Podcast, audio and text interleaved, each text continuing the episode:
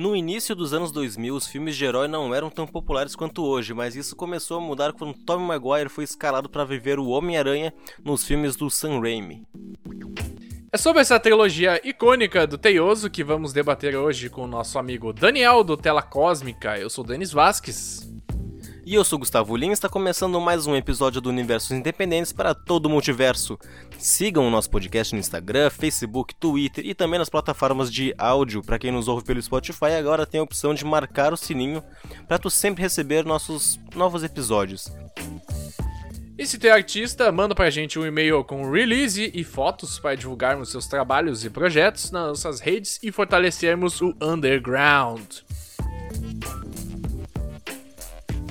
Mais um Universo Independentes, falando, claro, né, sobre Marvel, um tema que a gente tá super acostumado, mas não sobre o MCU, sobre um tema mais nostálgico, né, que é o Homem-Aranha, a trilogia do Sam Raimi. E para nos ajudar, a gente conta hoje na bancada aqui com o Daniel do Tela Cósmica, nosso parceiro. Seja bem-vindo, Daniel. E aí, gurizada, vamos lá, vamos falar desse filme, melhor trilogia da história do cinema. Com a melhor conclusão, eu diria. Com certeza, mas com certeza. Eu queria começar, cara, perguntando pra vocês o que vocês acharam, assim, não sei se vocês lembram disso na época, né? Mas assim, o que vocês acharam do Tobey Maguire como Homem-Aranha? Vocês acharam que ele tinha cara de Peter Parker ali?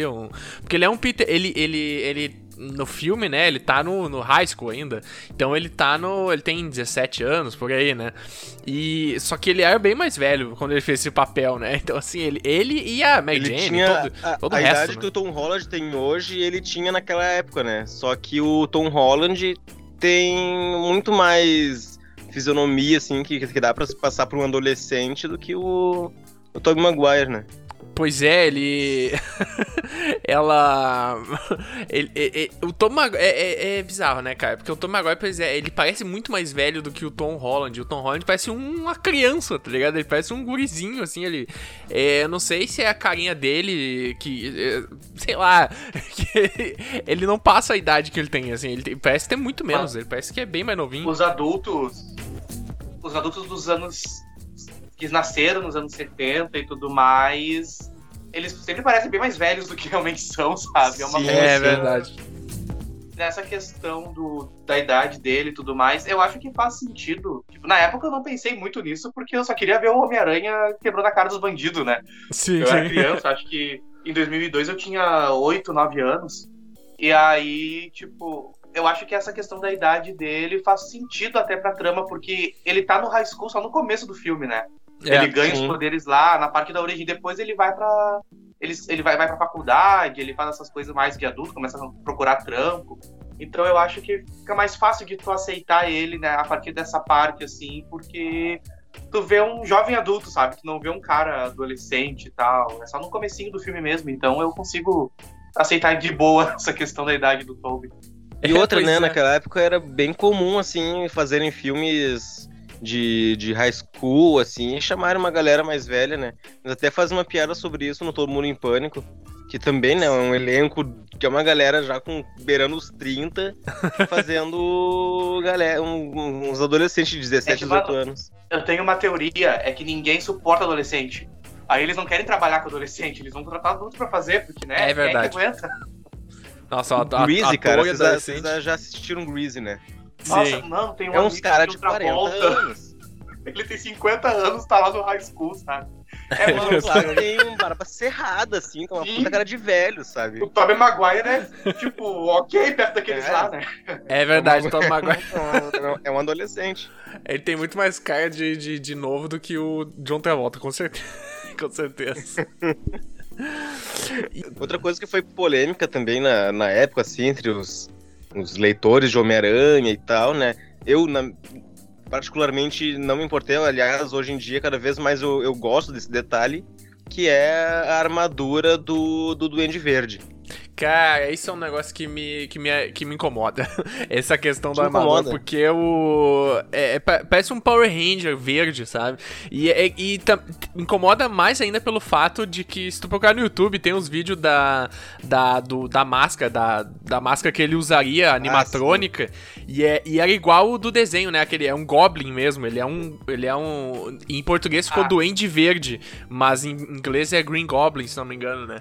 É. E o Goblin, ele é tipo uma espécie de orc, né? Ele é uma coisa, ele é um goblin, ele é um... Ele é um duende, né? Ele é um duende. O goblin, ele chega a ser um duende, só que ele é um duende meio...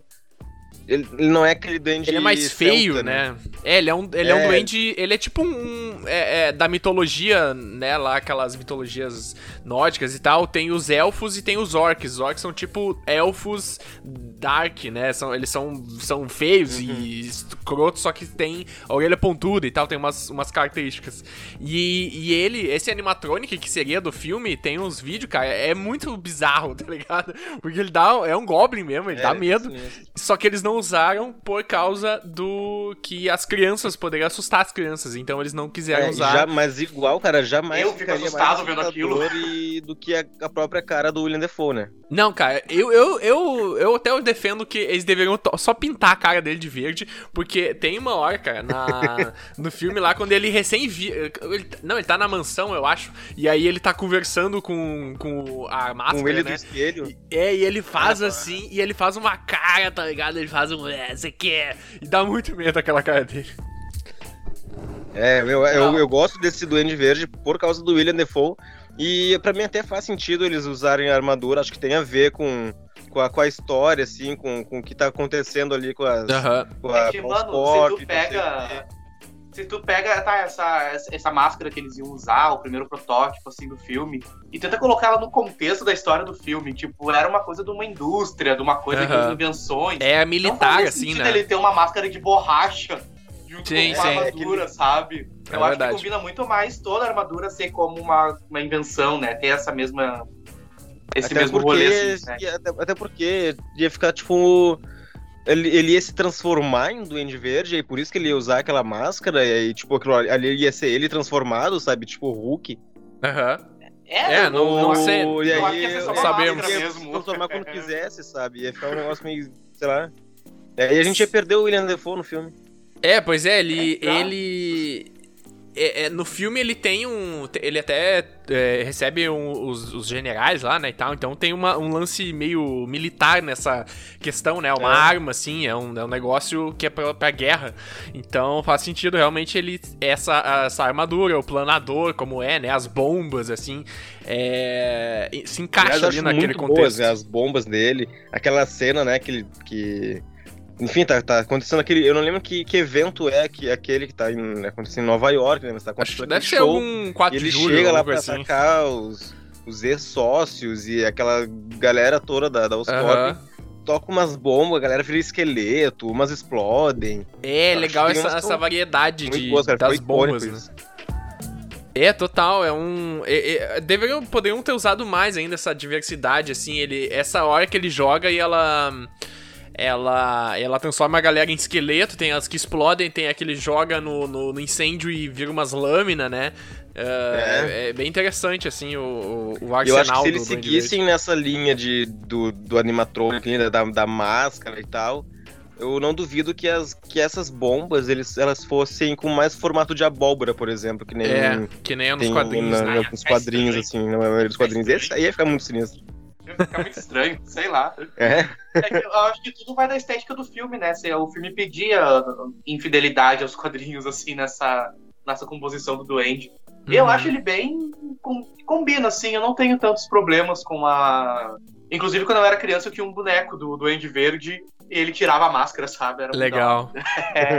Tinha a carinha do Willem Dafoe ali.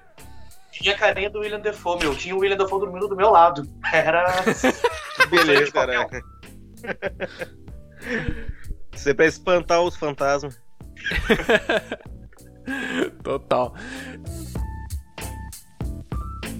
ele tem sempre aquele lance com a Mary Jane, né? O Peter Parker, ele é sempre o fudido, ele nunca consegue o que ele quer, ele tá sempre com um emprego merda, ele não consegue ficar com a mina que ele quer, ele tem problema pessoal, problema no trabalho, problema na carreira de herói, né?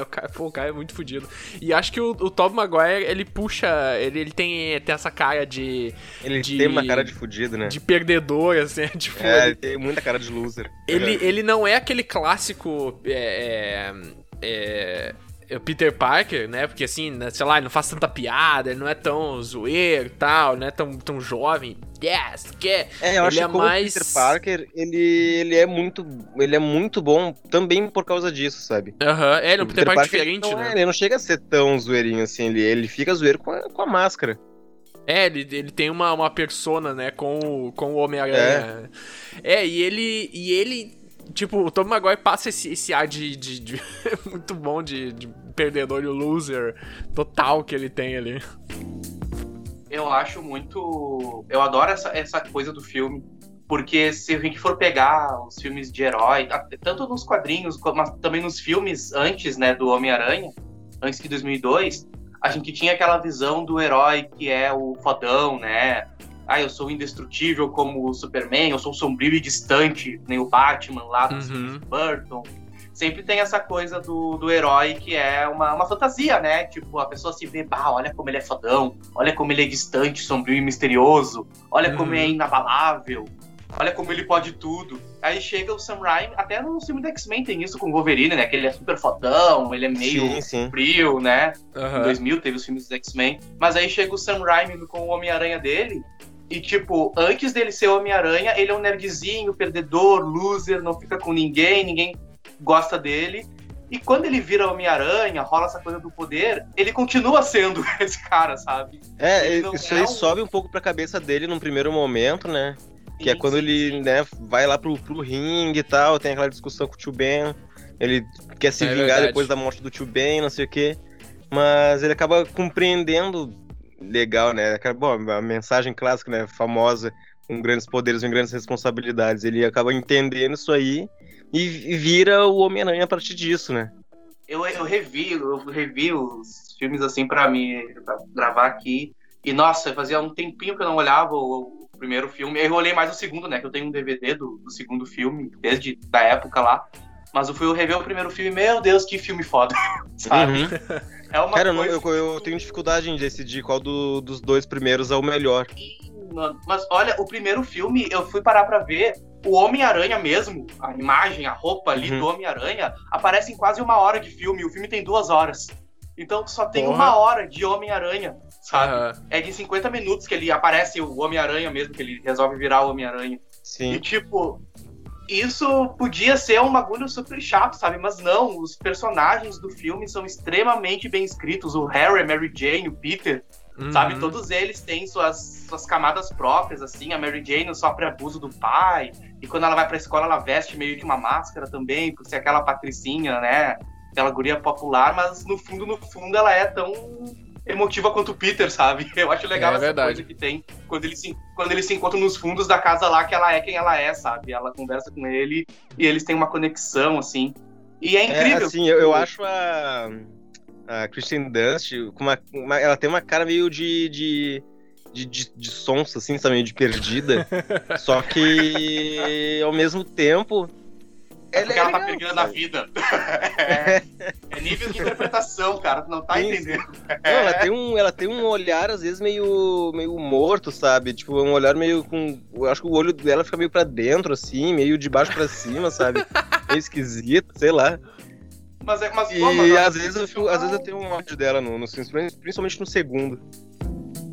Mas o casting dos filmes... por causa disso, cara. Porque ele é muito, sei lá, meio piotinho às vezes. Mas, tipo, é compreensível se a gente analisar a personagem que a gente fez agora, assim, né? Sofrer abuso, e ela tem essas máscaras sociais, e ela tem o sonho dela de ser atriz, e é tudo frustrante na vida dela, e... Tanto que nessa cena ela fala pro Peter que quer ser atriz, e quando ele fala que é ótimo, ela se surpreende. Tipo, ela não tem muito apego emocional com as pessoas, né? Ela é sempre meio distante, assim. Então é meio que... É um romance, eu adoro o romance dos dois. Eu E eu gosto, eu adoro a cara de cansada da Kirsten Dunst.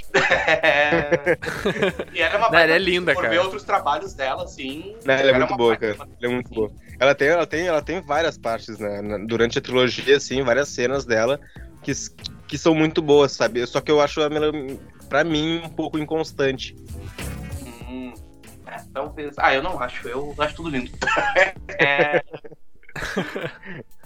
E, cara, perfeito mesmo, já que a gente tá falando de casting, perfeito mesmo é o J.K. Simmons como JJ. Não, ele é o melhor, cara. Não existe no cinema um personagem tão que casou bem o ator com o personagem quanto esse. Sabe, não tem Homem de Ferro, não tem Jack Sparrow, não tem Arlequina, não tem ninguém, assim, o Deadpool, sei lá, ninguém se sobressai tanto ou casa tão bem quanto o J.K. Simmons como JJ. Sim, verdade, tanto que tiver que trazer ele de novo aqui, né? Sim, não, pois eu ia falar ele porque nas histórias lá do espetacular Homem-Aranha, meio que ele tá lá, mas ele é mencionado, né, nos outros filmes com o Andrew Garfield, e ele não aparece. Tipo, ele não aparece, é verdade. Ele é só mencionado, assim, e aí quando vão trazer ele de volta agora pro Tom Holland, não tem outro ator, tem que ser o que tem, sabe? É. Isso é muito legal, cara. Pode ser qualquer outro personagem, esse daí é intocável, né, meu? Exatamente. Ele é o melhor casting da trilogia e do... né, porque ele tava na trilogia e agora ele apareceu, assim, foi muito legal esse fanservice, entre aspas, né, que fizeram dele voltando, foi, pô, muito foda, cara. E é legal essa nova, a gente tá, né, tá falando da trilogia, mas escapando um pouquinho, essa nova do Tom Holland, né, ele não é tão conhecido, assim, ele parece que ele tá fazendo tipo um podcast ali, ele tá numa bancadinha com o microfone ali, né, e falando... Parece que ele tem dá os ares de ter algum programa na internet, tipo aquele cara que sempre fica falando alguma coisa, fica falando do... É tipo o MBL, o Nando Moura, é tipo alguma sabe? Coisa do... É idiota, assim. Da... teoria da conspiração, fake sabe? Alguma news, coisa assim. Os caras que por aí. Fake news. E aí ele agora... Ele conseguiu essa informação, né, do Peter, e ele virou, tipo... Ele agora talvez seja um momento que ele fique mais famoso, né, nesse universo ali do Tom Holland, porque agora é que ele tem algo importante que as pessoas querem saber, querem saber quem é o Peter, já sabem, né, tipo, ele tem essa informação de quem é o Homem-Aranha, e aí isso, pô, vai ter uma consequência foda. Mas ele, cara, ele vindo como... Ele serve muito bem como antagonista, né, do Homem-Aranha na trilogia. E, porra, é muito foda, cara, ele sempre xingando... As cenas dele, cara, são sempre muito engraçadas, ele é muito bom. Ele rouba demais a cena. Ele rouba total, a interação dele com o Peter Parker é muito boa. É o momento dele, né? Quando o filme vai lá pro jornal, o Peter vira coadjuvante, assim. É o momento do J.K. Simmons brilhar. Não, cara, ele engole todo mundo, cara. É quando o Sam Raimi fala, vai, agora é contigo, tá? Agora eu vou ali tomar um café que eu sei que tu vai dar conta do trabalho aí. E uma curiosidade, né? Uma curiosidade dos... Deixa eu começar de novo. O Sam Raimi adora chamar as pessoas que trabalharam com ele no passado, que o Sam Raimi, pra quem não sabe... Ele dirigiu uma franquia de horror trash, que é A Morte do Demônio, né? Evil Dead, que foi bem famosa, assim, nos anos 80 e tudo mais. E, tipo, o Ash, o protagonista dessa franquia Evil Dead, ele verdade. Aparece os três filmes da trilogia. No primeiro, ele é o cara que narra a luta lá, que o Peter participa. Do ringue, No segundo, ele é o porteiro do teatro, que a Mary Jane tá. E no terceiro filme, ele é um francês lá do restaurante. Verdade, meu. Ele é o mesmo cara. Sim. É o cara que mais teve empregos durante a franquia. Exatamente. E também o Sam Raimi, ele, se não me engano, ele produziu a série da Xena, a Princesa Guerreira. E a Xena aparece no primeiro Homem-Aranha. Não sei se vocês já perceberam. Quem que ela faz? É tipo uma loirinha, meio punk. Quando estão entrevistando as pessoas, estão falando se ela é Homem-Aranha. Ela fala, nossa, 8 patas, que sexy. Pode crer. Cara, isso é muito legal, cara, mostrar a opinião pública, né, sobre o Homem-Aranha. Tipo, tem quem fale mal, tem quem defenda, né, isso é legal, tipo, a galera olhando, ele é uma aranha, né, tipo, ela, que sexy. Tem uma mulher também que fala da calça apertada, não sei o que. Usa calça colada. Pode ser um homem, ou uma mulher. Engraçado. É muito engraçado. Muito, é um mito, muito, né? Sacada. Cria um mito ali em cima. É, tu cria um mito, porque ninguém sabe exatamente quem é, como é, né? Só ouvem, vê ele de vez em quando pela cidade e tal. E mostrar essa opinião popular é o jeito que eles explorarem essa questão da identidade secreta dele, né? Aham. Uhum. Sim, sim. Porque ele acaba virando um símbolo, né? Ele é algo, tipo, muito foda pra cidade, né? E o Peter Parker é o totalmente oposto, ele é totalmente irrelevante. Irrelevante. Né, socialmente falando, assim, pra cidade, porque ele... E é legal essa relação que a cidade tem com o personagem do Homem-Aranha, porque tem essa primeiro momento em que todo mundo fica na dúvida, tem o JJ lá que fala mal, tem uma certa questão de tipo, será que vão confiar nele? Será que não? Ele cria essa coisa e no final do primeiro filme ele tá lá, ele salva as criancinhas, é a Mary Jane lá, que o Duende Verde joga eles da ponte e meio que a cidade vê e começa a jogar pedra no Duende Verde, que meio que ajuda ele, né? Então rola esse senso de comunidade, né? Não, ele mexeu com um, mexeu com todos. Isso também tem no segundo filme, quando eles ajudam ele lá no trem. Então rola muito esse senso da cidade com o Homem-Aranha, sabe? Essa coisa desse universo. É, eles têm um orgulho, assim, nova-iorquino, né? Eles gostam de falar bastante isso. Tem várias cenas, assim, uns enquadramentos do Homem-Aranha com a bandeira dos Estados Unidos atrás, tremolando, sabe? Sim, sim. Total, ele é o amigo da vizinhança, né? Ele é o herói urbano ali de Nova York. Nova York tem vários heróis nos quadrinhos, né? Tipo, todo mundo tá em Nova York. Mas o Homem-Aranha é o mais... Acho que é o mais mundano, assim, dessa questão de... Ele resolve problemas grandes e também resolve problemas, tipo... O super-homem, assim, né? Salvar as criancinhas, salvar o tio gato da árvore, né? Umas coisas, assim, meio mais simples, entre aspas. Ajudando a polícia a pegar os bandidos. Mas também... Né, tem os vilões que são... É interessante como eles fizeram nessa trilogia, porque os vilões do Homem-Aranha, na maioria deles, eles são animais, né? Assim, eles são... tem aquele lance do herói ser... Os vilões do herói são os antagonistas, né? Os vilões do Batman têm problemas psicológicos, né? Os do Super-Homem são alienígenas. O do Homem-Aranha... são as duas melhores galerias de vilões que existem, né? Não é à toa também que são os dois principais...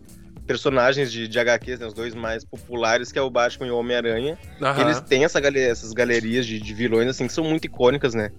Pois é.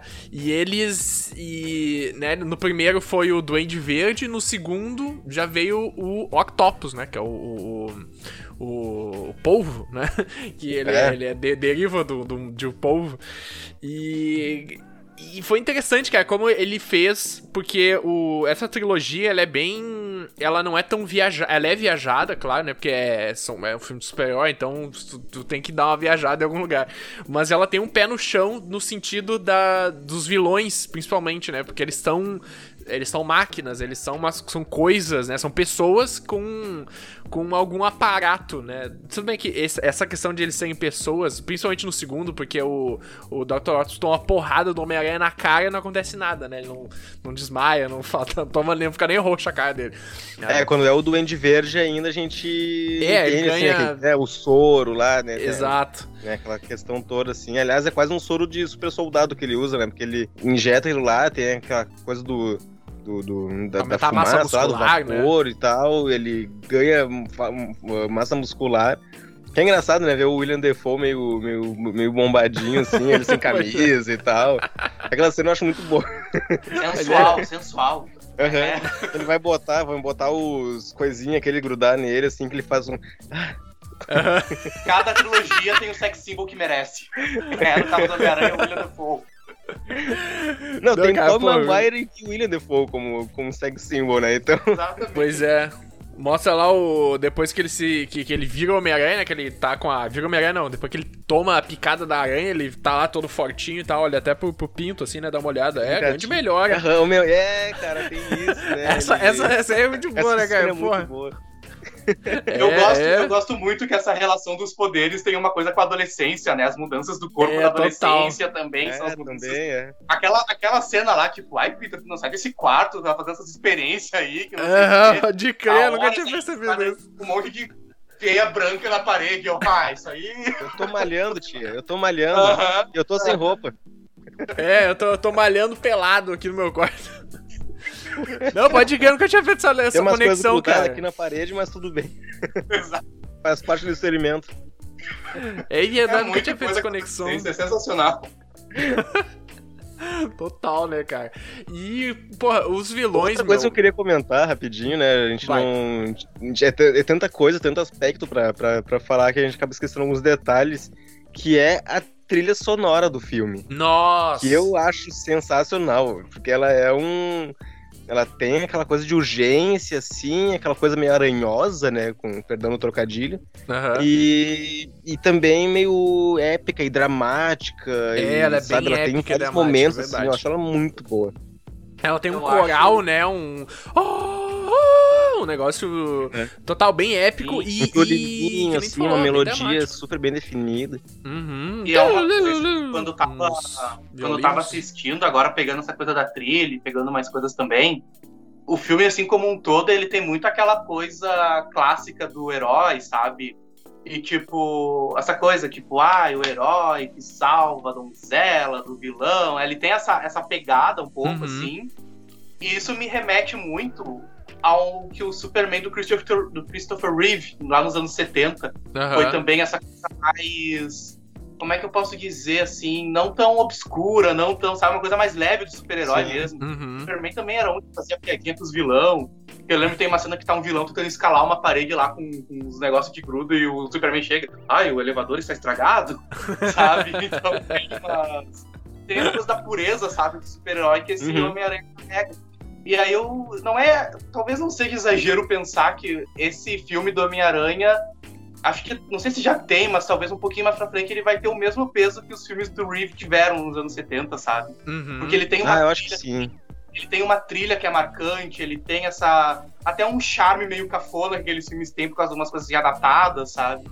Então eu acho que esse filme, o Tobey Maguire vai ser pra sempre o Homem-Aranha, como o Christopher Reeve foi pra sempre o Superman, sabe? Sim, então eu acho que ele tem já essa coisa enraizada nele. Ele é um filme de herói que pode fazer 30 filmes do Homem-Aranha daqui pra frente, mas sempre vão lembrar do Tobey Maguire, que, né, ele... já tá na identidade dele, já tá nessa coisa, assim. Não, total, né? E tu falou de algumas coisas que eram meio datadas, né?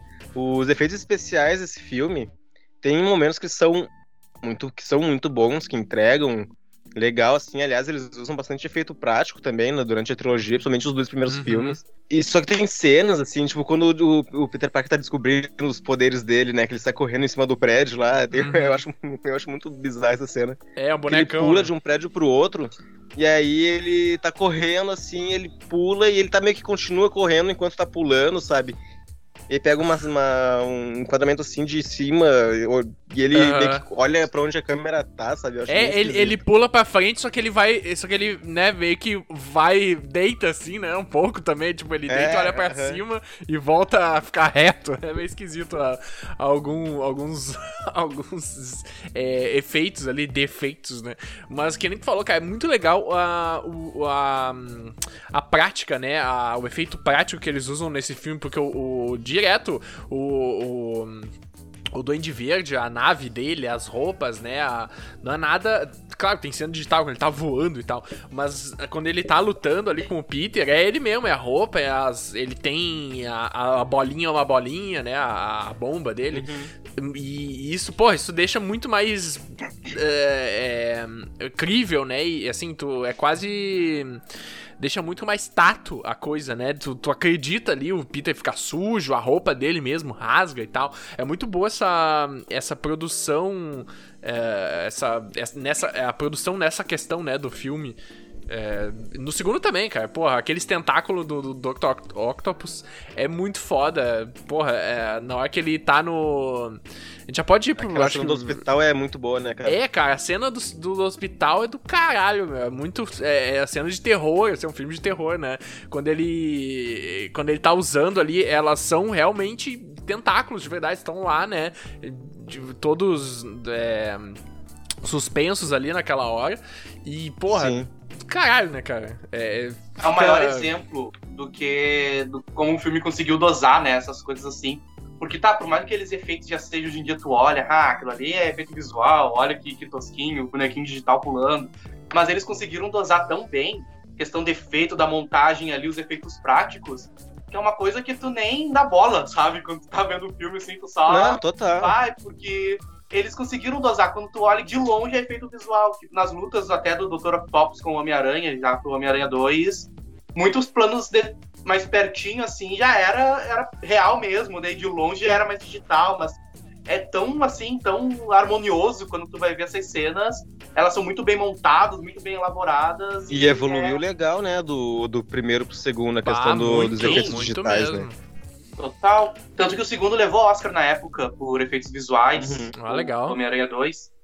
Mas é, tipo... olha, eu acho que uma dosagem... eu acho que o filme que eu vi também nessa época, lançado, comentando assim de longe, foi o Hellboy. Que ele também usa bastante maquiagem. O Hellboy também tem essa questão dos efeitos práticos misturado com digital. Que é harmonioso também, tu não percebe, sabe? Muitos filmes sabiam usar isso de forma inteligente nessa época. E o Homem-Aranha foi um deles, assim. Mas aí eu também queria partir pra falar agora que... já vamos entrar em Homem-Aranha 2? Já podemos entrar. Já estamos em Homem-Aranha 2. Já estamos, né? Eu tava esperando por esse momento. O Homem-Aranha 2 é o filme, inclusive... não, é podcast que ninguém vai ver, mas vocês vão ver aqui, ó, tá aqui, meu DVDzinho. Legal. Homem-Aranha 2. Esse aqui é o DVD duplo, tem os extras e o filme num outro momento, na capinha. Comprei esse aqui em 2005. Porra. É minha relíquia. E, tipo, Homem-Aranha 2 é o filme... quando saiu em DVD, então, né? Sim, na verdade, meu padrasto comprou pra mim de um outro cara aqui que tava revendendo, sabe? Ele comprou e quis vender. É originalzinho aqui. Ah, tá. Entendi. Claro. Caiu do caminhão, claro. Ele conhecia um cara que conhecia outro cara. Exatamente. Um cara que não queria, que tava vendendo. Tocou pra uma torradeira. E, tipo, esse DVD tem um DVD que é o filme e tem um outro DVD que é tipo umas 2 horas só de extra, sabe? Legal. De making off e tudo mais. E, tipo... eu acho que esse é o filme que fez eu gostar de cinema. Tipo, olha aí. Ele não tem...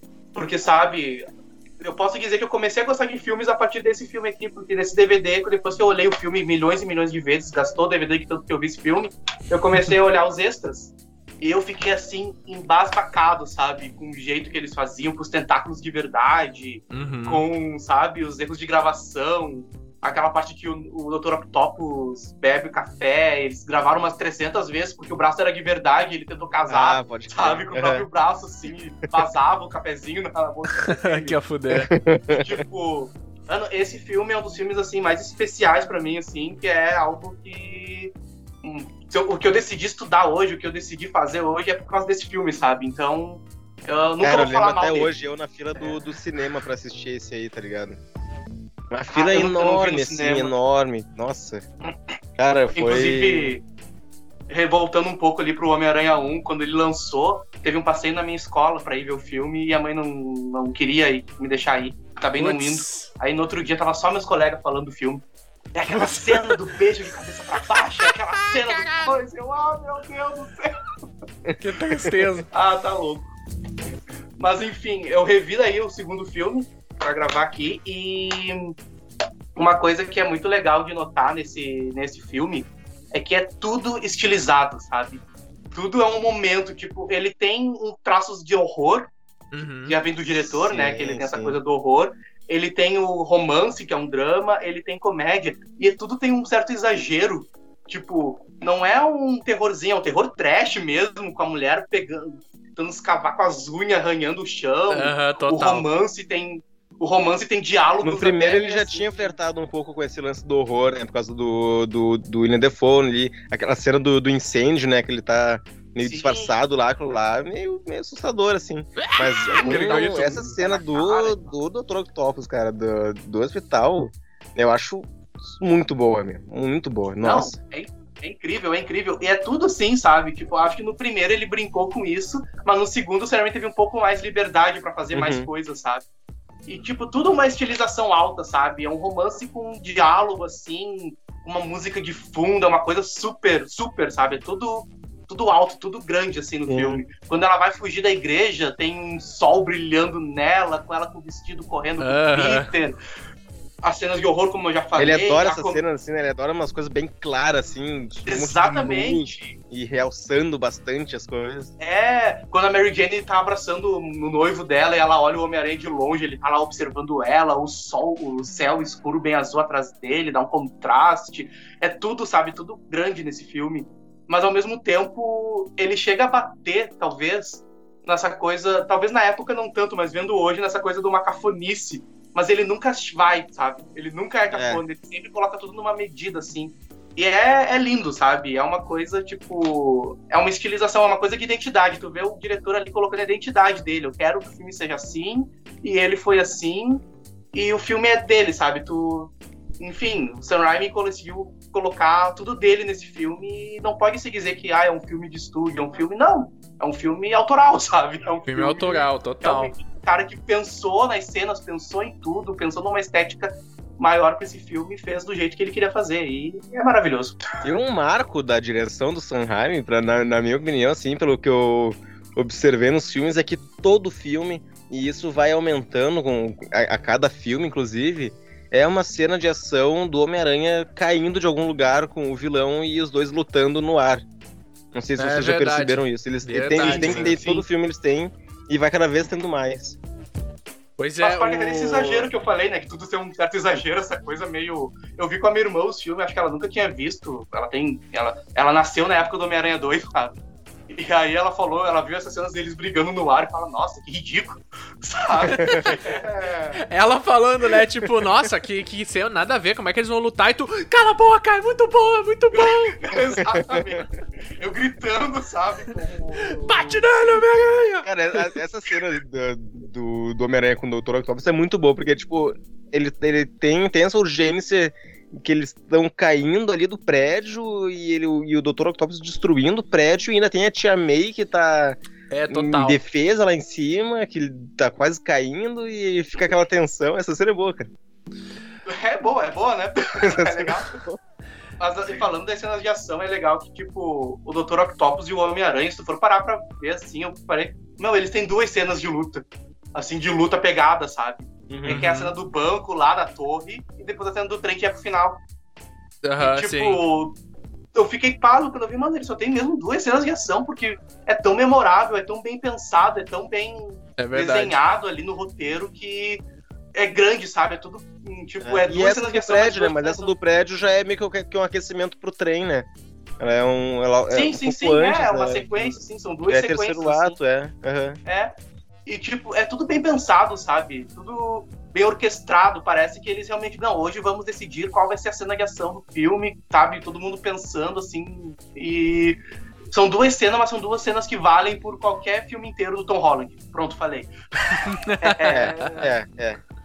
Eu cara, o... Porra, aquela cena... analisar os filmes do Tom Holland, assim, isoladamente, sabe? Eles são melhores do que os do Andrew Garfield, por questões óbvias. Não é muito difícil. Mas não tem como ser melhor do que esses do Sam Raimi. Cara, sim, exatamente. A cena do trem, meu, Sam Raimi, cara, foda, o Homem-Aranha, ele é muito mais fudido, assim, no mau sentido, né? Ele passa por muito mais perrengues, aliás. Isso é muito bem mais explorado no segundo filme, né? Eu acho muito boa essa construção, assim, do Peter Parker, né? E ele é autossuficiente, assim, ele não precisa de um Homem de Ferro, de um Doutor Estranho, não precisa do Happy Hogan, sabe? Não precisa de ninguém pra fazer o filme funcionar. Tem uma referência ao Doutor Estranho nesse filme, eu não lembrava. Sim, eles estão definindo o nome do Doutor Octopus, né? Ah, é? Qual é? Doutor Estranho, o nome é bom, mas já existe. Ah, é verdade. Eles falam, que tal Doutor Estranho? Ah, esse é bom. Ah, mas já tem. Sabe? É verdade. É muito legal. Mas esse filme é incrível em todos os sentidos, assim, o vilão, o Dr. Octopus, Alfred Molina, como o Octopus. É, ele manda bem pra caralho. Nossa! A relação, né, do Dr. Octavius com o Peter Parker, né, que eles vão construindo, assim, durante o filme, é muito boa. É muito boa. E isso acaba sendo extremamente relevante pro final, né? Sim, total. O vilão é icônico até pelo traje, assim, dele, aquele sobretudo com óculos escuro e as coisas. É icônico, sabe? Tu bate... Tipo, eu lembro que no desenho do Dr. Octopus, não sei se nos quadrinhos, mas eu na infância era muito mais pelos desenhos, né? Ele tinha uma roupa meio verde, assim. Ele era bem esquisito, né? Um cabelo de pico, é, baixinho, assim. Total. E, tipo, depois desse Octopus, ele virou a referência, sabe? Depois desse... Sim. E ele não tem... Acho que ele não veio dos quadrinhos isso. Acho que eles pensaram nesse visual original pro filme mesmo. Sim. E, tipo, virou icônico, sabe? A representação do Octopus é desse filme. Não tem, acho que uma outra que seja mais do que esse. Tudo bem, eu tô até chorando aqui falando desse filme. Realmente, outra coisa, cara, a gente não comentou, dos filmes do Sam Raimi, que também foi polêmico, assim, na época, é a questão das teias orgânicas, né? Foda-se. Sim. Ele alterou isso, né? Total. Eu acho até que faz algum sentido, assim, mas... Não, eu lembro que quando eu via alguns comentários negativos, né, que quando saiu o filme do Andrew Garfield, veio uma guerrinha, né, quem era o melhor, era o Andrew Garfield ou o Tobey Maguire, existia um minutinho, assim, de cada um dos dois. Eu lembro que, tipo, a justificativa do pessoal fala pra defender o Andrew Garfield, mas o Andrew Garfield tem um lançador de teias. Ok? Tá? Ok? É porque se o Homem-Aranha soltasse teia orgânica, não seria pela mão, seria pela bunda. Vai se fuder, mano. Tu tá falando de um cara que sobe parede. Pois é, o cara quer botar a biologia, né, na frente da criação artística, né, que é o filme, não é um documentário. Não é pra ser, como seria um homem se ele fosse mordido por uma aranha? Ele morreria, caralho, ele não ia ter poderes. Então, a teia sai de onde ele quiser, mano. Tá ligado? Uma aranha radioativa. Pois é, tem o veneno mais a radioatividade. O cara ia, geneticamente modificada, que tem todas as habilidades das outras aranhas, sabe? Ela era a única aranha que tinha todas as habilidades de teia orgânica. Não, vai se fuder. Vai se fuder. Exatamente, mano. É uma coisa muito... E aí era o único ponto de defesa, assim. Eu lembro que na época eu até... Aliás, cena super icônica quando ele tá ali descobrindo como é que ele usa as teias, né? Quando ele tá ali falando, para o alto e avante, teia! Shazam! Eu não sei o quê! Vai, teia, vai! Vai, teia! Não, sim, total, mano, é ótimo. Mas aí quando vê esse negócio de teia orgânica, é tipo... Não faz sentido, sabe, tu reclamar muito disso, pra mim, pelo menos. O Homem-Aranha continua soltando teia, é isso que importa, ele tá soltando teia, não é... Pois é. Não, e até já é um cara sem grana, tem que gastar um monte de dinheiro com os tecidos ali pra refazer a máscara dele que tá se rasgando. Olha o tecido que ele usou pra criar a roupa, da onde ele tirou, da onde ele aprendeu a costurar, do que ainda vê lógica na porra da teia orgânica, pelo amor de Deus. Até uma coisa que facilita na história, né? Assim, o cara vai ter que... No segundo filme, né, do Andrew Garfield, ele tem que se preocupar em criar a teia, né? Em como é que ele vai produzir aquilo, não sei o quê. Tem todas aquelas cenas dele fazendo esse lance. No do Sam Raimi é direto, assim. Não, ele solta... É só ele fazer um bagulho com a mão e ela sai. Tipo, ele não precisa perder tempo com isso, né? A gente falou, ele faz a roupa. Ele não precisa fazer a teia também, caralho. Ele faz a roupa e é isso aí. Onde é que ele ia arranjar material pra fazer a teia e tal, sabe? Foi até um facilitador de roteiro. De onde é que ele vai tirar a teia? Da mão dele já sai a teia. Foda-se, vamos. Segue o filme. Tá ligado? É isso. Até eu acho que isso é meio que uma coisa que veio depois com os filmes do Nolan, do Batman.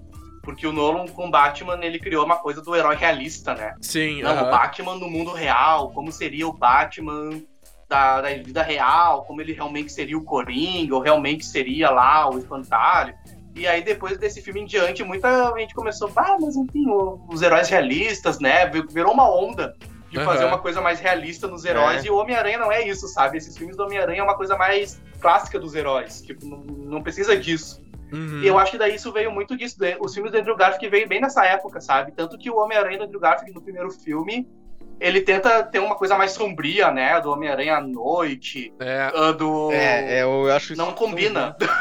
Não combinou, né? A cena que ele tá lá, do Andrew Garfield, né? Que ele tá tentando achar o assassino do Tio Ben, não sei o que. Ele tá meio sombrio e fazendo umas piadas ao mesmo tempo. E aí, tipo, não tem um tom muito definido. Fora que o uniforme, o primeiro uniforme, aquele caseiro ali que ele faz, né? É muito, muito esquisito, ele parece que tá assaltando alguém, tá ligado? É, pois é. Não, cara, a roupa dele, ela veio também, que nem tu falou, cara, numa época assim que o design, eu acho que ele tava mais rebuscado, sabe? Sei lá, porque a roupa dele não... a do Tobey Maguire é bem mais parecida do quadrinho, assim, né? Ela é mais simples, ela tem aquele bagulho... Ela é vermelha e embaixo azul, né? Basicamente, assim, e uma botinha no pé. E a do Andrew Garfield é cheia de detalhe e uns frisos, bola de negócio. Basquete. Ela parece uma bola de basquete, uma textura toda, né? Ela é toda high-tech, assim. Só que é muito esquisita, cara. E aqueles olhos, aqueles olhos... Dos olhos que é do filme é muito esquisito. Ela vai até o meio da cabeça dele, quase, tá ligado? É um olho gigante, assim, tá ligado? Já veio, é muito bizarro. Como eu disse, já veio dessa coisa do realismo do Batman, assim. Não, mas tem que ter um sentido lógico pra lente do Homem-Aranha, tem que ter um sentido lógico pra roupa, tem que ter tudo... Até a origem do Homem-Aranha... sentido, até a origem do Homem-Aranha veio com aquela coisa do pai dele nesse filme do Andrew Garfield. Nossa, assim, esse lance do pai dele é muito... ruim, maluco. Tudo teve que ter uma lógica, sabe? Tudo tem que fazer sentido cientificamente. Não, sabe? Pra quê? Tanto que no segundo filme eles voltaram com essa pegada mais cartunesca do filme do Andrew Garfield, porque eles desistiram dessa coisa sombria e realista do coisa, sabe? Porque era ridículo. Era muito ridículo. Mas daí, no segundo filme tem algumas coisas que são boas, assim, a questão do humor, né, e tal, do Andrew Garfield. Eu acho que algumas coisas funcionam e tal. Apesar do filme ainda ser muito ruim, nós vamos falar de coisas boas, vamos falar de Homem-Aranha 3. Só queria dar um adendo que eu falei pra vocês, que eu não tenho problemas nenhum com Homem-Aranha 3, o que é uma opinião um pouco impopular, acredito eu. Todos os problemas que eu tenho com Homem-Aranha 3, ou que eu teria com Homem-Aranha 3, eu transformei eles em solução, porque eu passei a ver esse filme como um filme de comédia. Ele parece uma sátira, ele parece uma grande sátira dos filmes do Homem-Aranha. Então ele acaba sendo muito bom. Claro, tem coisas que são ruins, assim, que tipo, tu fica, nossa, né, por quê, sabe, sei lá. Só que é totalmente irrelevante, porque não tem como levar esse filme a sério, sabe. Eu lembro que eu gostava... O filme saiu em 2007, eu era adolescente e eu gostava de qualquer coisa. Mas, tipo... Eu sempre gostei do filme, até depois, assim, e aí quando eu comecei a me interessar mais por crítica, eu vi que muitos críticos falavam, detonavam, né, o filme, é um erro, era uma coisa assim, e eu sempre tentei entender e meio que comprei essa coisa, mas no fundo, sempre, né, tinha aquela coisinha no coração com Homem-Aranha 3, mas é aquela coisa, ele é um nível abaixo dos outros filmes, porque são dois filmes excelentes e um filme razoável. É o que eu tenho, sim. Não, eu até tava comentando, eu acho que eu não consigo dizer, por mais que eu goste do filme, por eu me divertir bastante com ele, eu não consigo dizer que esse filme é razoável. Pra mim, esse filme é péssimo, ele é muito ruim. É ruim sim. Ele não é. Cara, eu acho importante a gente comentar que quando esse filme estava sendo produzido, né, ele teve umas rixas entre o Sam Raimi e o estúdio, né? O estúdio queria que ele, né, que nem o filme saiu, ele tem partes que o Homem-Aranha tá triste, é um drama, aí do nada ele tá emo, com uma franja, e aí depois ele já tá dançando na rua e cantando as mulheres, e aí tipo tem aquela cena do bar lá, que ele vai com a Gwen, aí tá a Mary Jane, aí ele começa a fazer um jazz lá, começa a dançar, faz um meio que um musical ali pra meio que deixar a Mary Jane com... Isso é muito bom, cara. Deixar a Mary Jane com ciúmes, uma coisa assim, sei lá. E aí é bizarro, tá ligado? É a melhor coisa que existe na vida. Pois é, cara. E aí ele tem... meme, né? É, meu, total. E aí ele fica com esse lance, assim, ele não sabe muito bem pra onde ir. E acho que foi muito por isso, assim, né? Do Sam Raimi, que queria botar uma coisa e o estúdio ficar, não, faz isso aqui. Deixa mais engraçado, sei lá, né? Uma coisa assim. E aí... Aí o Sam Raimi meio que, então foda-se, eu vou fazer aqui qualquer merda, tá ligado? Inclusive, é que assim, não sei se vocês sabem, o produtor desse Homem-Aranha 3 é o mesmo produtor que seguiu com o espetacular Homem-Aranha do Andrew Garfield. É o mesmo cara, sabe? Tá explicado. E esse cara, ele queria porque queria que tivesse o Venom no filme. E o Sam Raimi não queria o Venom no filme, sabe? Acho que a ideia do Sam Raimi era ter lá o Duende Verde ali do Harry Osborn e talvez o Homem-Areia, sabe? Como uma dúzia de vilões, assim. Mas não queria o Venom.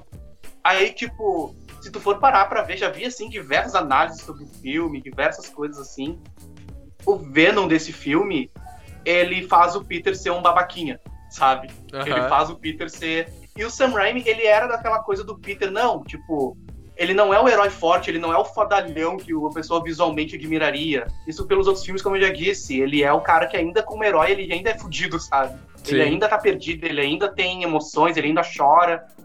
E, tipo... Aparentemente, esse outro produtor, ele já gostava da ideia do herói fodalhão, sabe? Tanto que os filmes do Andrew Garfield é ele. Ah, eu sou zoeiro. Ah, ele é showman total, né? Total, exatamente, né? E o Sam Raimi, como diretor, ele provavelmente não gosta. Não gosta desse tipo de visão pro Homem-Aranha. Ele não gostava. Uhum. Então o que ele faz? Eu vou fazer piada com isso. É. Eu não quero que as pessoas admirem esse Homem-Aranha Dark como algo sério, sombrio e distante, como um ala Batman. Eu não quero que eles vejam ele como um fodalhão, como um cara, sabe? Eu quero que a pessoa veja ele como um ridículo. E é isso que ele faz, sabe? Ele cria piadas, ele cria coisas assim... que tu olha, tipo, isso é realmente ridículo, eu não admiro esse Peter Parker, volta pro Peter Parker de antes, volta lá onde ele tava antes, sabe? É no início do filme mesmo, né, o Peter Parker, ele ainda não tem o simbionte ali atuando, né, então, mesmo assim, ele tem essa coisa, tipo, pô, a Nova York ama o Homem-Aranha, sabe, Nova York me ama e tal, ele tá começando a não separar o Homem-Aranha do Peter Parker, entende? Uhum. Sim, sim, sim. O filme tem essa coisa do conflito, né, de personalidade. Eu acho muito legal isso. Que ele tem, tipo, o Homem-Aranha e o Homem-Aranha Negro, assim, ele tem esse... Eu ainda acho que o Sam Raimi trabalhou muito bem, ainda com o estúdio pressionando ele, sabe? Trabalhou mesmo. Eu acho que ele ainda fez um filme decente, ainda... apesar dos pesares, sabe? Por isso que eu gosto. O problema desse filme, assim, que faz ele, na minha opinião, ser uma bosta, é... que tem tanto personagem novo, tem tanta coisa acontecendo, e eles tentam trazer de novo aquela coisa do Tio Ben, com o Homem-Areia sendo conectando, assassino, né? Não sei o quê. Aí tem tipo o background dele, tem o Topher Grace lá de Venom, que também tem umas tretinhas com o Peter Parker, aí tem a relação dele com a Mary Jane, aí tem o Capitão Stacy e a Gwen Stacy sendo introduzidos, aliás, são péssimos, não fazem diferença nenhuma. Não faz diferença nenhuma. Ela depois da cena do bar lá, tipo, ela vai embora e... Assume do filme, né? Esquecida, não existe mais a Gwen, sabe? Não tem um porquê. E... a Gwen Stacy é só um ponto pro Mary Jane e o Peter Parker ter um conflito, né? Ela só pois é. Eles refazem aquela cena do beijo daí, né? Com a Gwen e tal, que o Homem-Aranha tá totalmente... subiu a cabeça, assim, né? Olha só, ele salvou a cidade já 2 vezes de 2 vilões, tipo, picas, né? E aí, tipo, foda-se, né? O Homem-Aranha é um herói, né? A cidade gosta dele. O que fez ele ganhar a chave da cidade foi ele salvar a filha de um dos capitães da polícia. Isso é uma crítica social foda.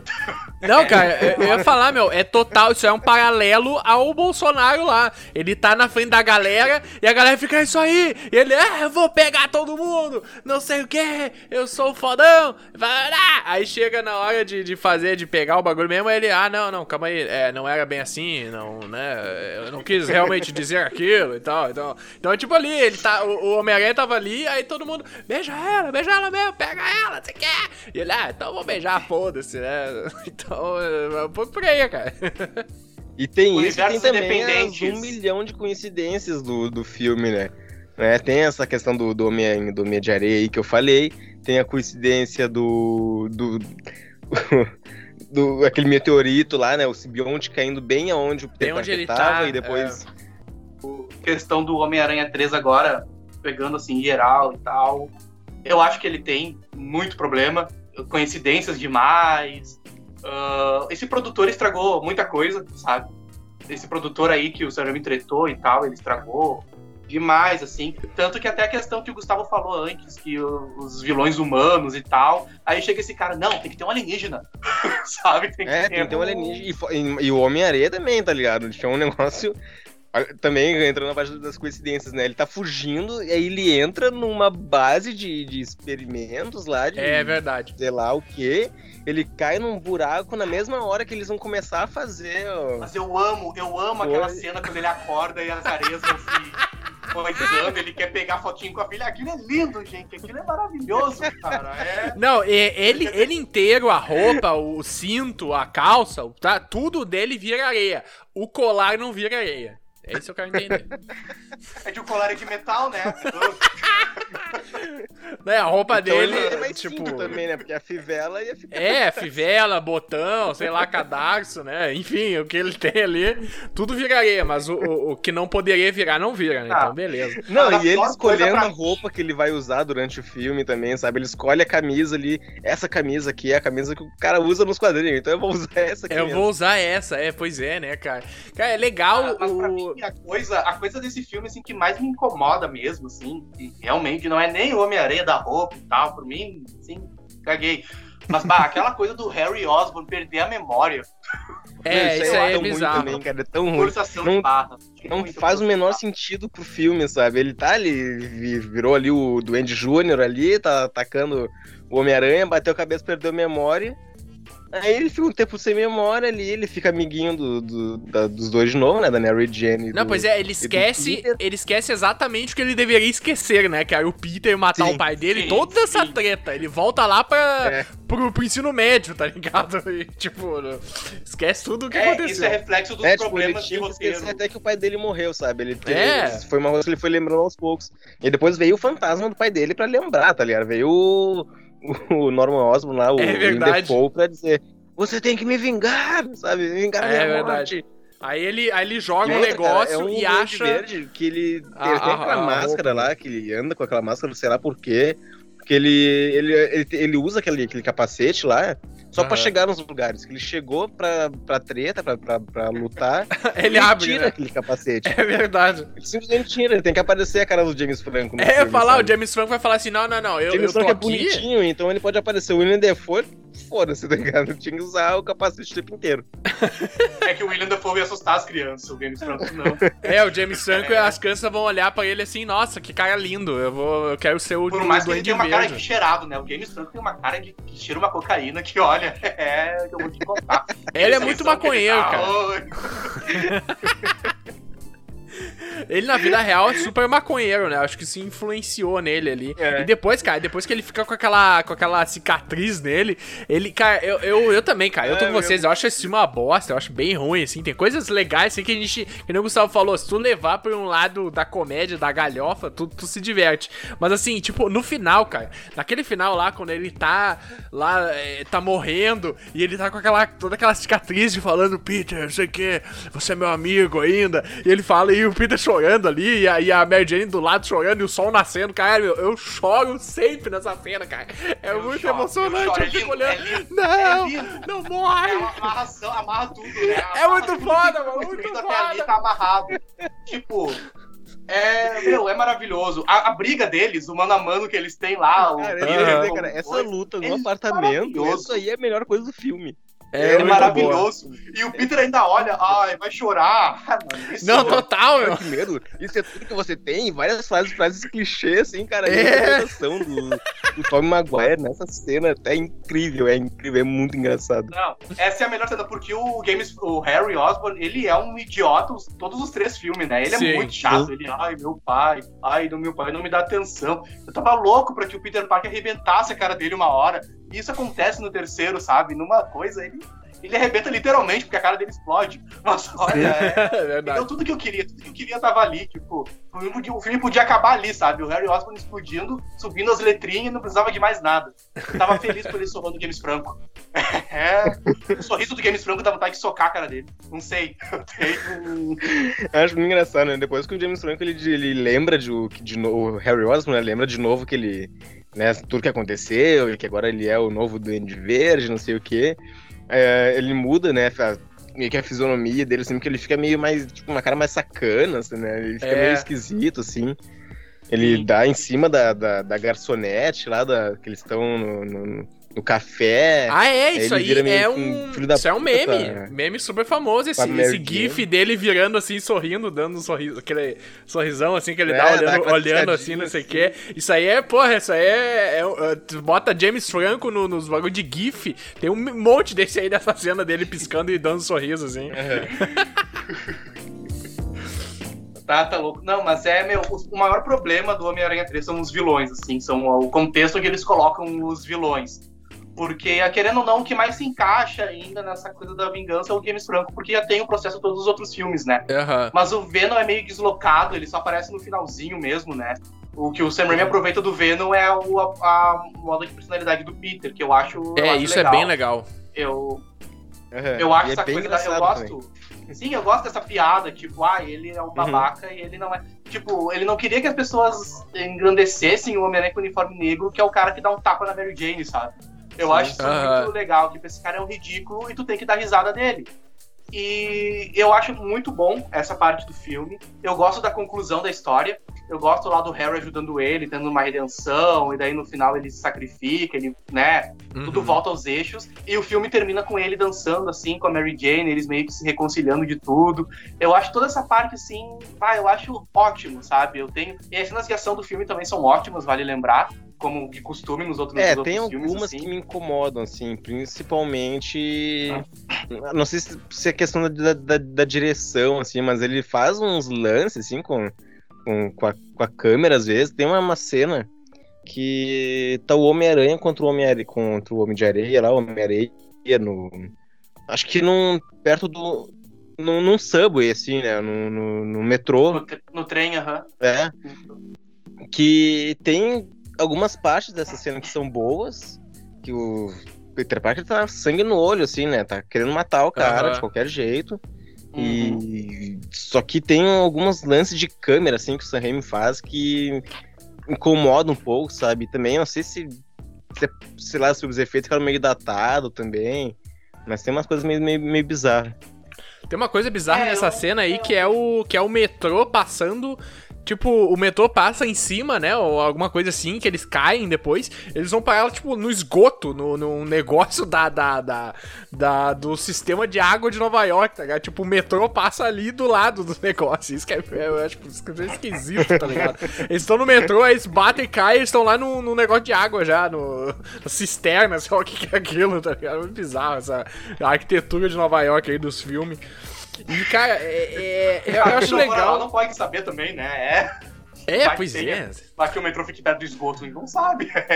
Mas sei lá, tá ligado? Porque não, tipo, é que o metrô, ele é subterrâneo. Aí uma hora ele fica só num trilho, tipo, não tem nada em volta dele, tá ligado? Ele tá aberto, num trilho andando e, tipo, tem um precipício embaixo, tá? Sei lá, enfim.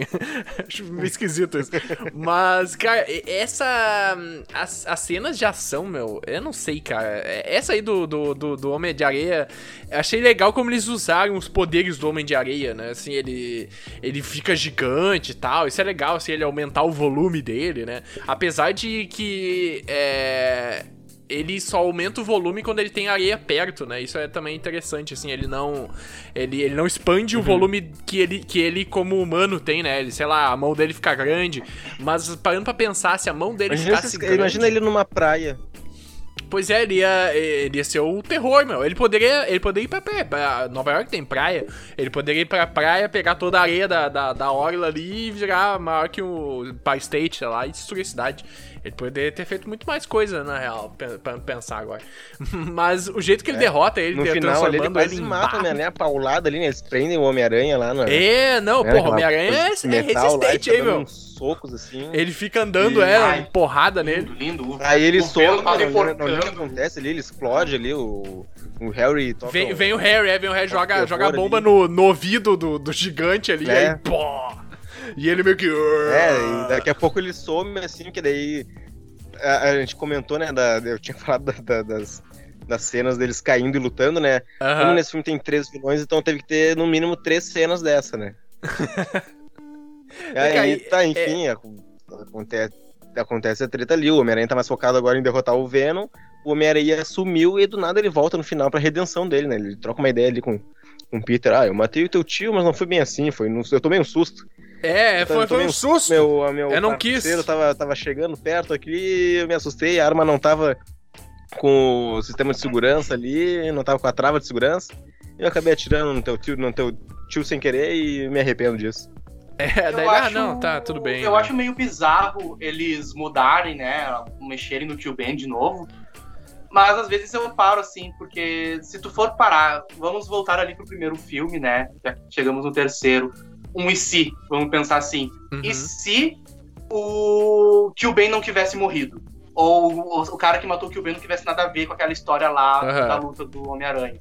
O Homem-Aranha tava engrandecido, né? Ele já tava subindo a cabeça ali, sabe? Uhum. Ele já tava... Se ele não tivesse nada a ver com a história do Tio Ben e tudo mais, será que ele não viraria, de certa forma, um babaquinha de novo, assim, por causa dessa coisa, dessa alta, assim, que, sabe? Foi a morte do Tio Ben, foi um catalisador pro Homem-Aranha existir. Sim. E aí, quando mexe, quando ele vai no terceiro filme e ele descobre que talvez ele não tenha sido culpado, ele pode se perguntar, mas do que valeu a pena isso? Tipo...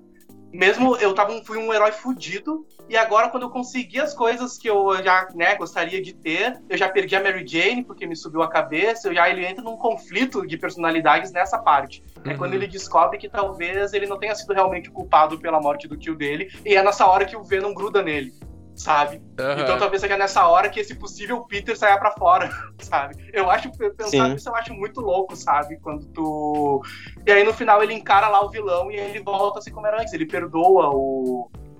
Que meio que essa coisa do susto foi meio pra ter uma tentativa de não estragar ainda o primeiro filme, né? Aquele cara ainda foi o culpado, né? Foi culpa dele ainda que o tiro rolou. Sim, total. Mas eu acho eles corrigiram um problema que eles mesmos estavam criando, sabe? No filme ele segue nessa coisa assim da jornada do herói, né? Ele perde ali o que seria o mentor dele, né? Enfim, e aí ele vira o herói a partir daquilo. Acho que se não tivesse acontecido, talvez ele fosse ser algum tipo de anti-herói, sabe? Ele ia lutar as tretas dele. Sim, ele seria o Homem-Aranha da roupa preta, é quando ele solta pra fora, que ele poderia ser um conflito, sabe? Do si, assim. Eu acho ser meio vingativo, sei lá, meio babaca, né? Eu acho doido. É por isso que eu tenho uma coisa assim com o Homem-Aranha 3, sabe? Que eu sei que ele tem problemas diversos, assim, mas eu acho que o Sam Raimi ainda conseguiu dosar bem a pressão do produtor com o que ele queria. Ficou bagunçado, ficou desestruturado, ele teve que colocar umas coisas nada a ver, ele teve que resumir as coincidências, provavelmente essa resumo dele, né? Ele não pode fazer um filme de 5 horas também. Então ele teve que fazer o Peter para o exato momento da simbionte quando cai do espaço, ou a Homem-Areia cair no bolso do laboratório. São coisas que atrapalham o filme, são coisas que deixam ele bem abaixo dos outros dois. Mas eu ainda acho que ele tem essa... Ele ainda conseguiu resgatar um pouco dele, né, apesar dos pesares. Por isso que eu acho um filme, assim, razoável, sabe? Quando tu para. Cara, eu acho muito engraçado, meu. Eu acho que da parte do galhofada ali... O Tobey Maguire, cara, fazendo essas partes mais de humor, assim... Ou às vezes que nem era pra ser de humor, mas ele interpreta, assim, de um jeito muito engraçado, sabe? Somente, por exemplo, aquela cena ali que a gente comentou, né? Dele lutando com o Harry Osborn lá na mansão, lá no... Enfim, e essa tem esses detalhes, assim, por trás do que o Peter tá fazendo quando ele tá emo, que ele, por exemplo, tá andando na rua e tá mexendo com as pessoas ali, mexendo com as minas, e as minas tão olhando com uma cara, tipo, que é esse idiota, sabe? O que ele tá fazendo? Sim. E ele tá, não, eu sou o cara. Tá mas ligado, é exatamente isso, sabe? Isso que é genial. É isso que é muito bom, meu, porque tá todo mundo estranhando, assim, tipo, quem é esse louco, meu? Olha só que bizarro. E ele achando que tá arrasando, né? Ele acha que ele é lá no restaurante, lá no bar que a Mary Jane tá trabalhando e tal, que ela é um garçonete que canta lá e não sei o quê. Que ele chega numa das garçonetes e tipo, dá um dinheirinho pra ela, assim, sabe? Na moita, assim. Consegue uma mesa aí pra nós, aí, por favor, sabe? Eu sei que tu pode, não sei o quê. Não, e ela dá uma, uma coisinha assim, tipo, ai, ui, tá bom então, beleza. Calma aí que eu vou te arranjar ali. Sei que uma mesa pra nós. Que emo é esse? Sabe? Emo é o Homem-Aranha 2, emo é aquele lá melancólico. Pega a grana aí. Esse cara não é emo, esse cara é um poser de emo. Até em ser emo ele fracassou. Sim, e tem um detalhe, né? A hora que ele tá ali, que ele tá emputecido e tal, ele para na frente de um espelho ali, alguma coisa que ele tá refletindo ele. E ele ainda faz a franja ali de propósito, tipo, né? Ele costuma usar o cabelinho lambidinho pro lado, assim, tipo, agora eu sou brabão, então agora meu cabelo é bagunçado, então eu tenho que ter essa franjinha aqui. Essa é a coisa que eu mais gosto do filme, é esse Homem-Aranha. Esse deboche como sombrio, sabe, que o Sam Raimi faz, é maravilhoso. Cara, eu não sei vocês, mas quando eu tava lá, o pequeno Dennis, no cinema, vendo esse filme, e ele pega lá, ele vai... Pequeno não era. Eu era médio Dennis. Médio Dennis. O meu tamanho, o que eu tenho hoje. Exatamente, ele tinha o meu tamanho nessa época. Né? Cara, eu acho que era por aí. É, e aí eu tava vendo, cara, e ele tá meio tentado lá pegar a roupa ou não, né? Ele fica assim, será que eu pego a roupa preta e tal? Eu, cara, eu não sei vocês, mas eu tava lá, pega mesmo, pega aí, você quer, tu vai ficar mais forte, vai lá, tá ligado? Eu tava querendo que ele pegasse mesmo, cara. Quero que ele, vai, pega aí. Eu não sei vocês, mas eu tava torcendo pra ele pegar e pegar. Ele veste ali a roupa e ele fica ainda falando, né? Tipo, nossa, que sensação. É, ele fica todo... Que legal. Por pouco ele não fica de pau duro ali na roupa, tá ligado? Ele fala, nossa, que sensação é essa? Começa a aumentar um volume ali na lycra dele. Total. Ah, mas é... Aquele negócio, né? Eu acho legal, mas tipo, a maioria das vezes é ruim, mas é bom, né? Homem-Aranha 3 tem essa coisa. É, eu falei pro Denis ontem, tá ligado? Eu reassisti o filme e falei, cara, esse filme ele é tão ruim, mas tão ruim que ele dá a volta e ele fica tão bom. Tão bom que eu me divirto demais, tá ligado? Sim, sim. É, cara, é um lance da expectativa. Mas eu tenho essa sensação também, que eu gosto do filme, eu acho ele um filme ok, razoável. Mas ele dá uma volta também. Os problemas que o filme tem acabam sendo engraçados também, entende? Até onde ele é ruim. No mínimo, assim, pra mim. Não, o filme é razoável, mas até onde ele é ruim mesmo, onde ele é realmente ruim, ele ainda consegue dar uma volta por cima, sabe? E aí fica essa sensação muito boa. É se entregar e assistir, sabe? É um filme maravilhoso. Não, pois é, cara, ele do nada, no meio ali, num pedaço, no segundo, terceiro ato, sei lá, tem uma hora que vira outro filme, cara. Vira o James Franco e a coisa fazendo omelete, o coisa emo, tá ligado? Vira outra coisa, assim. É, comédia romântica. Para tudo, todos os problemas do Homem-Aranha assim. Aí o James Franco, fica outra coisa. Aí ela me beijou e o gosto, ele esfrega os lábios, morango. É, nossa. Gosto de morango, aquele feitos, né? Mas arrebenta a cara desse desgraçado. Vai lá.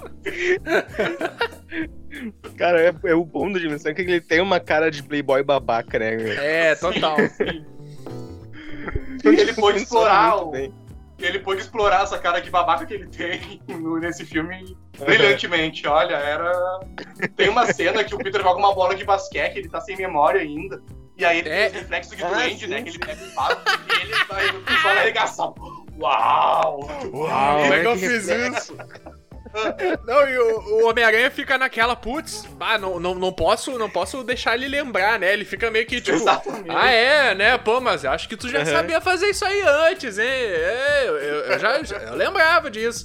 Não sei o quê. Ele fica todo cagado. Ele ainda tem os poderes dele de Duende Verde e tal, né? Ainda tem tudo tem aquela parte secreta lá, né? Aliás, a gente não comentou das armas especiais que esse duende tem também, que ele tem uma espada, né? Ele tem uma espada, qual o sentido disso? O cara tem um planador, que é um skateboard lá, high-tech, tem as bombinhas que saem do, tipo, a bombinha sai do bagulho, voa na mão dele, né? Ele pega ela no ar e tem uma espada, qual o sentido disso? O cara tem todos os negócios à distância, aí tem uma espada, tá ligado? Tipo, da onde veio isso? Eu vou falar, Homem-Aranha 3 ainda é melhor que o filme do Andrew Garfield. Ah, mas... Assim. Não, mas essa aí... Isso aí é uma certeza do mundial, tá ligado? É uma coisa assim, é um dogma. Não tem como. Até o pior filme da trilogia do Sam Raimi é melhor que o melhor filme da trilogia com o Garfield, sabe? Qual que é o melhor? Não existe o melhor, não tem melhor. Todos são o pior. Todos são os piores, só tem dois. Tipo, é tão ruim, cara, que tinha... o segundo... isso até é curioso. Os filmes do Homem-Aranha, eu acho que quanto mais vilões tem, pior ele é, tá ligado? Porque o primeiro só tem um, o segundo tem um também, e o terceiro tem três. É uma bosta. Aí e agora esse novo filme. Olha aí, né? Pois eu ia dizer, cara, os filmes do Andrew Garfield, eles são tão ruins, que o terceiro filme nem precisou existir. Não, pois é, cara, porque no segundo tem um puta gancho, eles mostram, nossa, aqui ó, todos os vilões do terceiro filme. Tem o não sei o quê. Tem 5 filmes. É, pois o Andrew Garfield ia fazer 5 filmes. Eles cancelaram no segundo. Aí no segundo, assim, toca dubstep. Pois é, nossa, esse é tão ruim, cara. Tão ruim esse filme, meu Deus. Tem essa maldição do terceiro filme, principalmente com Homem-Aranha, né, agora. Agora que a gente vai ver, né? Vamos tomar que esse... Vai sair o... o Sim volta pra casa e a gente tá meio apreensivo, né? Porque vai ter... vai ter uma cacetada de vilão. Vilões, é todos os vilões que tiveram no Homem-Aranha. São todos de todas as timelines. Todos do Andrew Garfield e do... Exatamente. Do Tobey Maguire. Total. Aliás, menção honrosa aqui, né? No filme, nos filmes do Andrew Garfield, né? O primeiro tem o lagarto lá de filão, que ele aparece em toda a trilogia do Sam Raimi, do Dr. Connors, coitado. Ele nunca vira o lagarto. Coitado, meu. Ele tá sempre ali, né? Tu olha o Connors aí, tu, o lagarto, tá vindo aí, o cara sem braço, não sei o que. Ele tá sempre ali, né? Dando aquela aí, tu fica naquela, putz, vai aparecer, mano, vai aparecer, ele vai virar o lagarto aí. E não acontece nada com o cara. Né? Ia rolar um Homem-Aranha 4. Aí eu queria até fazer uma pergunta, assim, pra vocês. Porque, da forma que acabou, ignorando, assim, tipo, o filme como um filme em si, o Homem-Aranha 3, né? Pensando na forma que acabou, com a morte do Harry, com essa redenção do Peter, redenção do Harry, a morte dele, o Peter dançando lá no final com a Mary Jane, eles finalmente ficando juntos ali, acredito eu, né? Depois de um conflito. Vocês acham que um quarto filme que o Tobey Maguire seria bem-vindo? Ou vocês acham que um quarto filme tava bom assim, acabou legal? Tu diz na época que saiu o 3. Eu acho que 4. Eu acho que 4 ia começar a ficar meio demais, assim. Só se eles fizessem alguma coisa muito boa, contassem uma história, tipo... Pois é. Sabe, desenvolvesse realmente, sabe? Ao invés de ficar seguindo aquele drama Mary Jane e Peter Parker, seguindo... Agora não teria mais o Harry, né? Mas, enfim...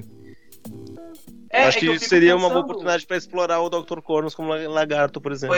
Pois é. É que eu fico pensando, porque fechou tudo, parece que fechou tudo em Homem-Aranha 3, né? O Harry se foi, teve aquele conflito do Peter, mas aí no final eles se reencontram lá e dançam. Aí eu fico pensando, será que um quarto filme, né? Pareceu um filme meio filler, assim, um filme meio só por ter, sabe? Só pra conseguir mais grana. Porque eu tenho a impressão que ficou tudo fechado nesses tipo Matrix. Vai ser um 4 aí, quem é que pediu Matrix 4? Ninguém pediu, mas vai ter. Mas vai ter, eu tô com medo desse Matrix 4, cara. Mas aí eu fico, sabe, pensando nisso, porque daí fechou, sabe, será... Eu fico pensando, eu acho que foi benéfico não terem cancelado esse quarto filme. Pô, eu acho também, cara, eu acho que... Não, eu acho que sim, ele envelheceu melhor, assim, se a gente fosse lembrar, assim, da quadrilogia do Tobey Maguire, sabe? Até fica esquisito falar isso. A quadrilogia do Tobey Maguire, a gente ia lembrar, os três filmes, o terceiro já foi meio estranho, aí o quarto já também ficou meio esquisito. Eu acho que é piorar, tá ligado? A nossa memória. Né? Tipo, a nossa memória é tão boa porque tem... piorar é bem grande, era bem grande. Ia ser grande, né? Porque a nossa memória tem os dois, os meus dois são muito bons, aí tem um terceiro mais ou menos. Aí tivesse um quarto, a chance dele não ser na altura do primeiro e do segundo ia ser bem grande, então ia ficar, tipo, dois muito bons, um mais ou menos e um ruim. Ou dois ruins, né? Então ia ficar meio... essa percepção ia ficar esquisita. Uma tragédia pior ainda, né? Porque o Sam Raimi tava tretando tanto com o produtor, que era capaz do produtor demitir o Sam Raimi e contratar um outro diretor pra trabalhar com o mesmo elenco, e ser um filme completamente diferente. E... ou seria uma chance também deles introduzirem o Miles Morales, por exemplo. E fazer o Homem-Aranha passar o manto ali no primeiro ato e o filme ser mais Morales. Eu acho que já ele é início dos anos 2000, né? Se não me engano. Eu não lembro, pois é, boa pergunta, cara. Eu não lembro se ele já tinha, assim, na história dos três lá, ele nunca é comentado, né? Ele não comenta nunca dele, é mencionado, assim. Mas, botar o Miles Morales seria uma coisa legal, mas acho que vindo dos três filmes, assim, introduzir o cara do nada ia ficar esquisito. Mas eu prefiro que os três que já existiram tão de bom tamanho. Fechou, né? Eu acho que fechou a história, fechou legal, fechou ali. Legal. Eu acho que foi, né, não... acho que se ficasse mais ia ultrapassar o limite, assim, do aceitável, sabe? E por mais que o terceiro tenha tido os problemas dele, tipo, encerrou os arcos ali, sabe? Fechou tudo que tinha pra fechar. E era uma época louca, né? Tipo, 3 filmes já eram muito filme. Era uma trilogia, né? Hoje uma franquia tem 30 filmes. Pois é, tu vê Velozes e Furiosos entrando pro 20º, 35º filme e não tão longe de acabar. Aí tu lembra de uma época, assim, que era tudo, tipo, ter demais era ter 3, sabe? Pô, Indiana Jones, mas tem Indiana Jones, vai ter mais filme agora. Pois é, agora eles estão pegando tudo, desenterrando pra fazer mais, né? Não tem... Sim. Eu fico... É meio triste. Mas que bom que existiu essa trilogia, eu fico muito feliz, sabe? E como essa trilogia deveria ter acabado, este programa está chegando ao final também, com essa conclusão do terceiro filme, né? O Denis roubou a minha ideia, mas tudo bem. Quando tu tava falando ali do, se tivesse mais teria ficado pior, não sei o que, sei lá. Tu pode cortar ali tudo que a gente falou depois, tira, e aí a gente já emenda com o que vai falar agora, vai ficar bem legal. Pode encerrar então, pode encerrar. Não, é isso aí, cara. Eu agradecer o Daniel pela participação e pela parceria. Tu vai vir mais vezes aqui no nosso podcast pra gente comentar mais filmes, mais séries, mais qualquer coisa que a gente quiser, porque é muito bem-vindo e é isso, cara. Valeu. Obrigado, gente. Então, sigam o Tela Cósmica, fazer já o merchan aqui de novo. E valeu aí, tamo junto, falar de mais filmes, se quiserem me chamar pra falar de Homem-Aranha, eu tô sempre disposto a falar de Homem-Aranha. E muito obrigado aí pela parceria também. A gente que agradece Dani do Tela Cósmica. Sigam lá o Tela Cósmica sempre com dicas legais de filmes e séries e enquetes e curiosidades sobre a sétima arte. Então, valeu, galera. Até a próxima semana aí com mais um episódio do Universos Independentes. E não esqueçam de nos seguir no Instagram, no Facebook, no Spotify e nas outras plataformas de áudio. Lembrando que toda quarta-feira, 11 horas da manhã, tem episódio novo do Universos Independentes e às sextas-feiras tem Histórias Contadas, que é a nossa parceria com o arquivo Punk Rock do Sul, que no momento está de férias, mas quando voltar, voltará a ter episódios semanalmente. E se tu é artista independente, não esquece de nos mandar o material de divulgação com release no e-mail universosindependentes@gmail.com, que postaremos no nosso Instagram para fortalecer ainda mais a cena independente. Eu sou o Denis Vasquez. E eu sou o Gustavo Lins. Até o próximo episódio. E quem disse que isso é problema meu? Boa.